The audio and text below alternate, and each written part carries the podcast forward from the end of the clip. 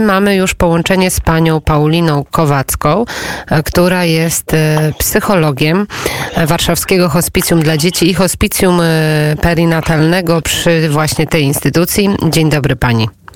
Dzień dobry, witam serdecznie. W ostatnim czasie dużo mówimy o aborcji, dużo mówimy o opiece nad tymi najmłodszymi. Pani się tym zajmuje w swojej pracy zawodowej.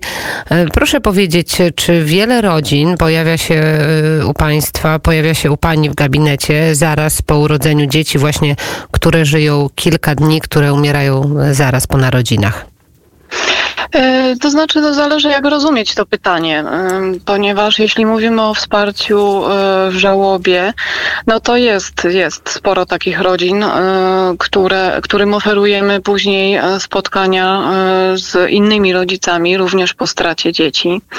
Natomiast, no, jakby to powiedzieć, w skali ilości rodzin przyjeżdżających do nas, tak, jeszcze na etapie ciąży, kiedy się nimi opiekujemy w ramach właśnie hospicjum perinatalnego przy Fundacji Warszawskie Hospicjum dla Dzieci. No może nie jest to aż taka wielka liczba, ponieważ no, mamy pacjentki y, i rodziny z całej Polski i no, na pewno byłoby trudno y, dojeżdżać ponad 200, 300 czy 400 kilometrów na, na spotkanie, tak? Więc, więc e, te, te rodziny z najbliższej okolicy najczęściej pojawiają się u nas później, aby sobie w tym pierwszym, najtrudniejszym okresie po stracie dziecka e, jakoś e, poradzić, uzyskać pomoc i wsparcie. Tak jak wspomniałam o tych najmłodszych, o tych, o, o tych najmłodszych, o tę opiekę, mm, a mhm. czy przyjeżdżają, tak jak pani powiedziała, już kobiety w ciąży, które mają zdiagnozowaną właśnie wadę letalną albo wiedzą, że to dziecko na pewno umrze po porodzie? Czy, czy takie rodziny przyjeżdżają? Jak ta pomoc wygląda właśnie dla tych kobiet? Bo ta dyskusja dzisiaj w przestrzeni publicznej jest skupiona przede wszystkim mhm. na tym problemie. To znaczy tak, y, przyjeżdżają albo już ze stwierdzoną wadą y, w celu weryfikacji tej diagnozy w naszym ośrodku diagnostycznym w poradni USG Agatowa. Y, natomiast albo ta diagnoza dopiero się potwierdza na badaniu właśnie w naszym ośrodku. Więc to, to bywa z tym różnie. Natomiast opieką są objęte te rodziny, te kobiety od samego początku tak naprawdę. Czyli pierwsza, pierwsze badanie, pierwsza rozmowa z lekarzem i psychologiem jednocześnie i y, późniejsza kontynuacja tej opieki. Opieki bardzo, że tak powiem, wszechstronnej i takiej y, wielowymiarowej, bo to nie tylko spotkanie z psychologiem, to nie tylko y, albo aż rozmowa z, na, z no, najwyższej klasy specjalistą, tak, ale to jest też zaplanowanie wszystkiego na przyszłość, czyli zaplanowanie opieki w ciąży, zaplanowanie Y, miejsca porodu, uzyskania bieżących informacji na temat rokowań, stanu dziecka planowania ewentualnego leczenia, jeśli jest taka możliwość, bo jeśli nie, no to też otrzymują od razu informacje, y, z czym się wiąże ten okres okołoporodowy, że dziecko może umrzeć, ale też jakie mają wyjście, jeśli ten okres okołoporodowy przeżyje, tak?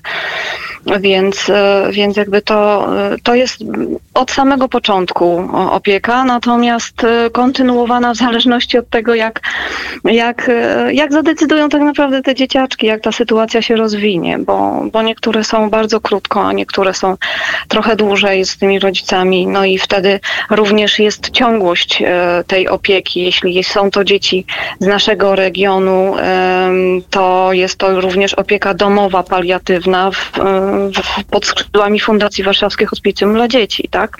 Tych samych rodzin, które były prowadzone w, na etapie ciąży. Czy podczas tych rozmów, kiedy te wady mm, są stwierdzone, kiedy wiemy, że dziecko może nie przeżyć e, albo samego porodu, albo może umrzeć kilka dni po porodzie, czy mm, rodzice czy matki często rozważają właśnie sprawę aborcji? Czy ten wątek pojawia się w rozmowach? Ten wątek się pojawia, ale to też zależy od momentu, w którym, w którym jest ta rozmowa, dlatego że mm, no, do tej pory ten okres, jakby taki punkt, wiek ciążowy, do którego można było podjąć decyzję, no, wynosił tam te około 22 tygodnia. Ustawa mówiła o 24. Realnie wyglądało to bardziej w okolicach 22 tygodnia. Ten wątek się oczywiście pojawia w sposób naturalny, bo e, ludzie są przerażeni, tak? E, pierwsze te chwile od usłyszenia tak e, trudnych informacji, no to jest zawalenie się świata na głowę, tak? Więc gonitwa myśli na temat różnego rodzaju rozwiązań dyktowanych również bardzo silnymi emocjami, no jest straszna, więc, więc jakby tu ten wątek się oczywiście pojawia i o tym również rozmawiamy. E, natomiast e, rozmawiamy o tym e, w sposób czysto informacyjny, dzieląc się doświadczeniami innych rodzin. Tak?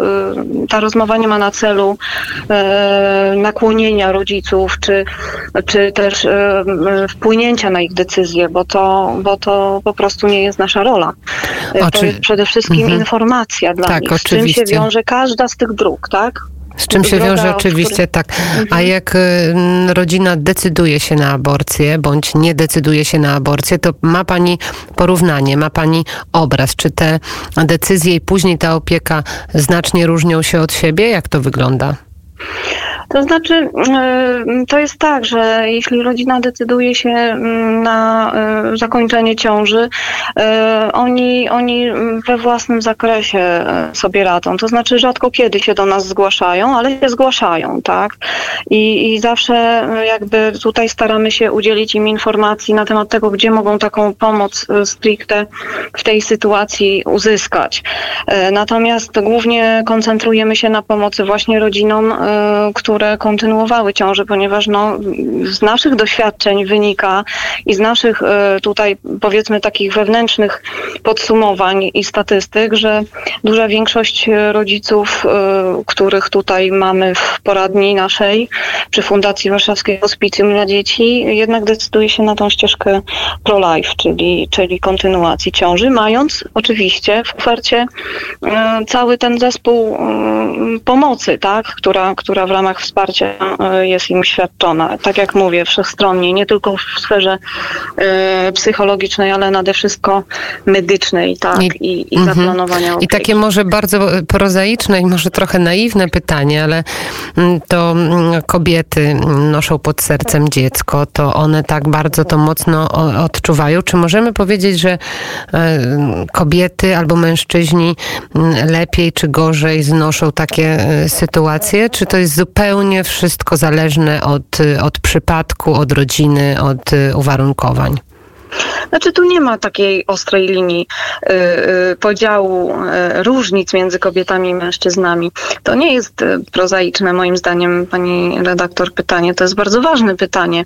Fakt faktem y, jest y, taki czynnik jak, jak właśnie choćby fizjologia ciąży, która sprawia, że właśnie wszystko dzieje się w obszarze ciała kobiety. Tak?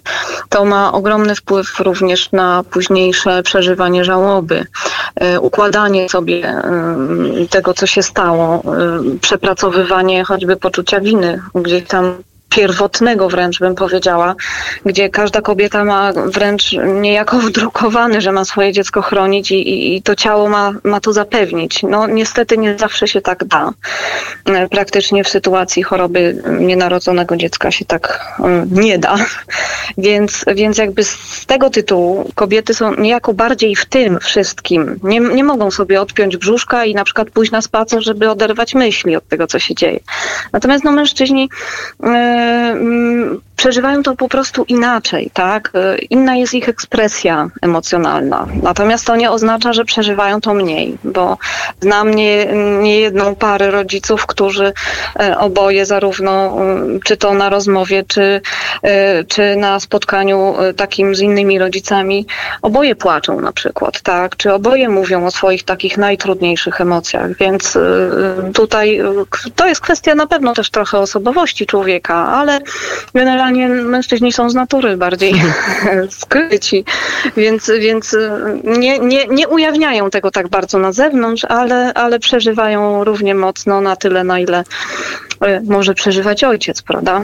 Dziecka, które zmarło bądź jest ciężko chore. Bardzo dziękuję. Paulina Kowacka, psycholog Warszawskiego Hospicjum dla Dzieci i także działającej przy nim takiej poradni. Poradnia USG tak, Agatowa, tak, Ośrodek Diagnostyczny, Referencyjny, tak i Warszawskie Hospicjum Perinatalne. Bardzo dziękuję za rozmowę i życzę ja miłego popołudnia. Dziękuję bardzo. Ja również dziękuję.